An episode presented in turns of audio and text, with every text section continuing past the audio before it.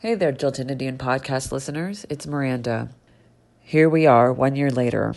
This past weekend was the 1 year anniversary of the historic Women's March, the largest gathering of people in our country in history.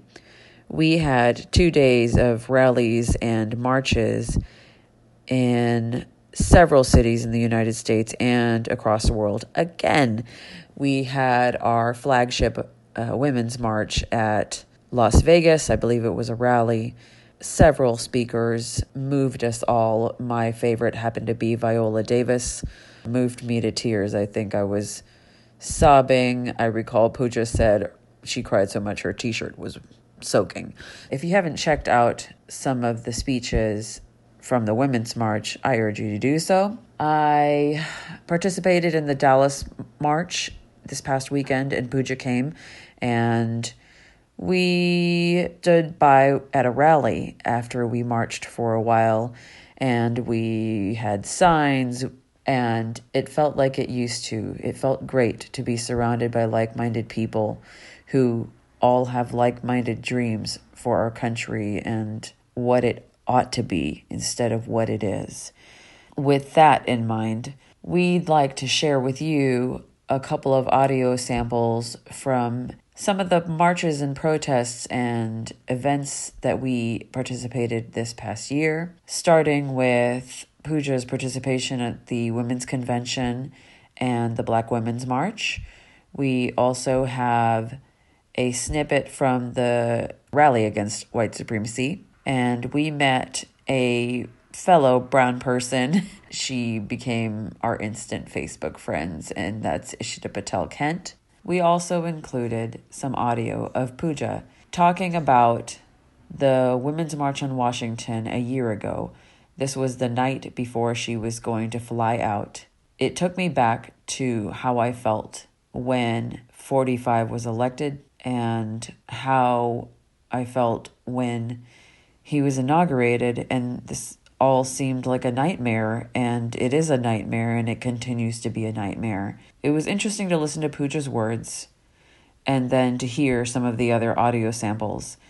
I think it's important to understand how far we've come. It's beautiful to me that as awful as this past year has been, there have also been good things like the increase in women's participation in elections. We've had turnovers in states where there's typically Republican leaders. Things are changing, and that makes me hopeful for our future. It's 2018. Make sure you're registered to vote in the primaries and in our election in November. It's time to take our country back, and we're going to be here every step of the way until then.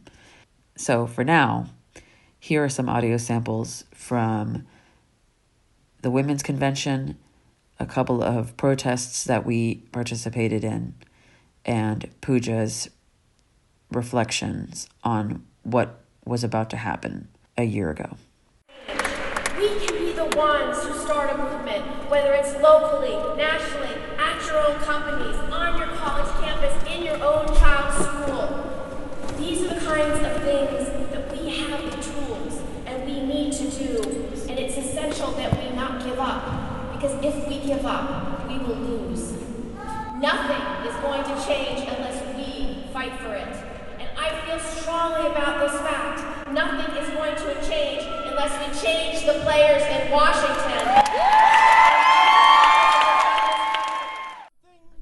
That has lived in our minds and in our hearts forever.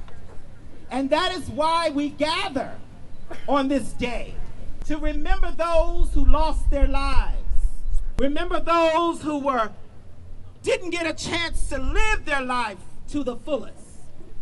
But as we are in the fullness of our lives, we march, we rally, we protest, we resist, we stand, or we kneel in protest. Hey there, Jilted Indian Podcast listeners. It's Pooja and Miranda. And we are doing a remote at the Dallas March protest against white supremacy. We are out here today with fellow Dallasites who stand in support of love and against Nazism, racism, and hatred. Miranda will also tell you about our media exposure that we got today. Pooja just plugged us in our podcast because we were sheet caking at the protest.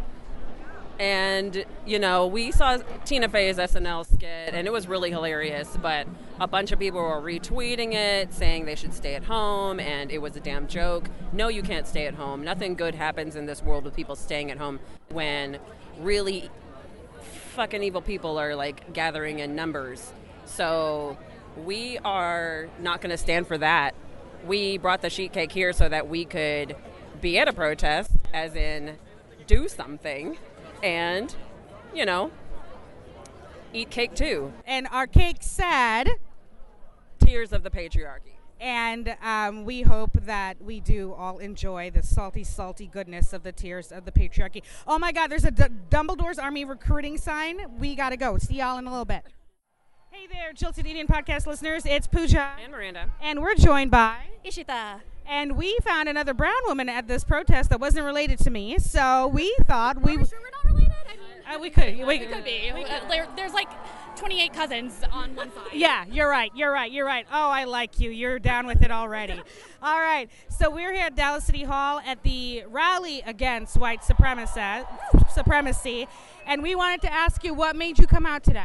Well, I grew up in the South, so I grew up in Georgia, and I'd seen Confederate stuff kind of my entire life, and it was always really hard to see, and I had a lot of, you know, black friends who were standing there going, this is commemorating my oppressors, and so it's just, I always wanted to, like, be on the right side of that, and so knowing that this was here and I could help protest this and kind of make even, like, a tiny bit of difference felt good. That's awesome, and your shirt says, immigrants, we get the job done. Yes. It is a Hamilton quote. So. Yes. So what is your diaspora? My parents moved here in the 80s, so I'm first generation. Is that what that is? Yeah, we are too. Yeah, so, yeah, I was born and raised in the States, but... In Georgia? Yes, I was. Awesome. Why do you think it's important for brown people to come out to things like this? I think it's important for brown people to come out to things like this because minorities are stronger together. We all need to support each other in all of our different causes. So if I can't turn around and support my black brothers and sisters when we're fighting against Confederate stuff, and why am I expecting them to come around and support us when we're fighting against things like immigration bans and shooting of Indian people like we've had in the beginnings of the Trump presidency? Yeah, so, because at the end of the day, I hate crime. Yes. I just want to say that I'm really happy to see y'all here, and I mean, with as much as we talked about the trauma of the British Raj and how typically, because of that trauma, brown people end up having, some brown people, we don't know why, just come over to the U.S. on the coattails of the Civil Rights Movement. They assimilate. They are on the side of conservatism, which doesn't make any sense to me. Well, actually, I mean, I talked to my dad about this because my dad's really, really conservative. He always, I think he got pulled into like the idea of model minority a lot when he came over. And so it was white people who basically told him, you know, you're the better minority. You're not like lazing around like those black welfare queens or whatever. So I had to have that conversation like, Dad, that's not actually the thing. I haven't had that conversation with my dad yet. And it's probably, I don't know if that's ever going to happen, but I should be brave and make it happen. My dad knows entirely too much about my activism for him to not bring up that conversation. Preach. Oh, that's awesome. So what message do you have to people who are scared to have those conversations with their relatives, because that's a large part of the reason why this bullshit's still going on? Oh, wow, that's putting me on the spot. That's really, I think it's really awesome of you that you had that conversation. I mean, I will full on admit that I have always been a really rebellious child. Like, I'm the one who ran away from Georgia and went to college in Dallas. Shitty Indian. And married a white guy and just all sorts of terrible, terrible brown decisions.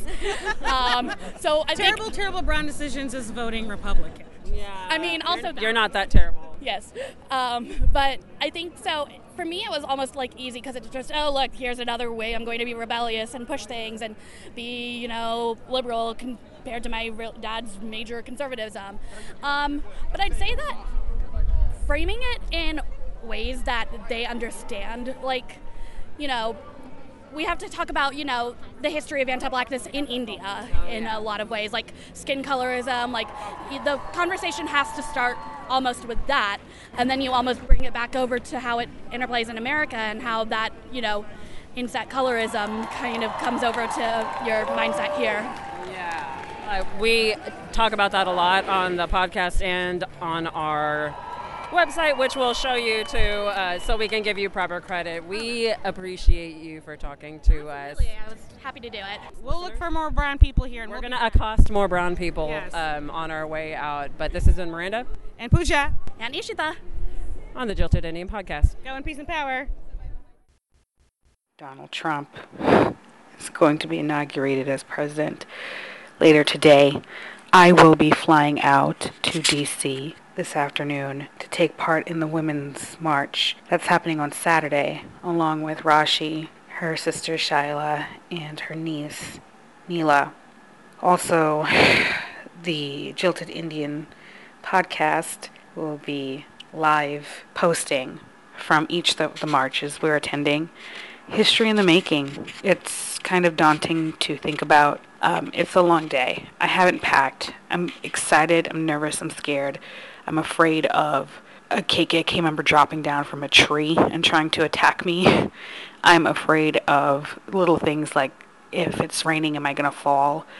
I'm worried about, will I get overwhelmed by the crowd? I'm worried about being too caught up in capturing the moment, that I'm not experiencing the moment.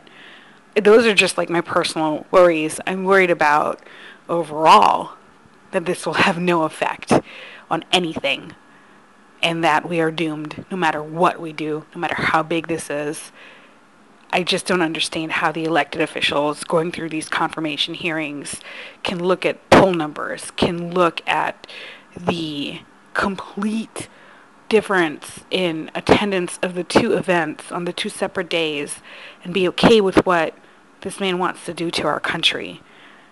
I just don't know how to process that, and I don't know who can tell me how to process that. I don't think it's processable. In fact, you know what? I don't want it to be processed.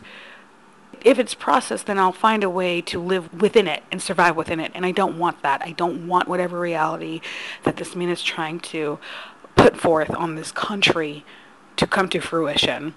The dismantling of institutions that are meant to help people for the benefit of literally his bottom line is the most disgusting thing I've ever heard of in my life. And if the American people stand for it, then we do deserve whatever the hell rains down on us in the next 4 years.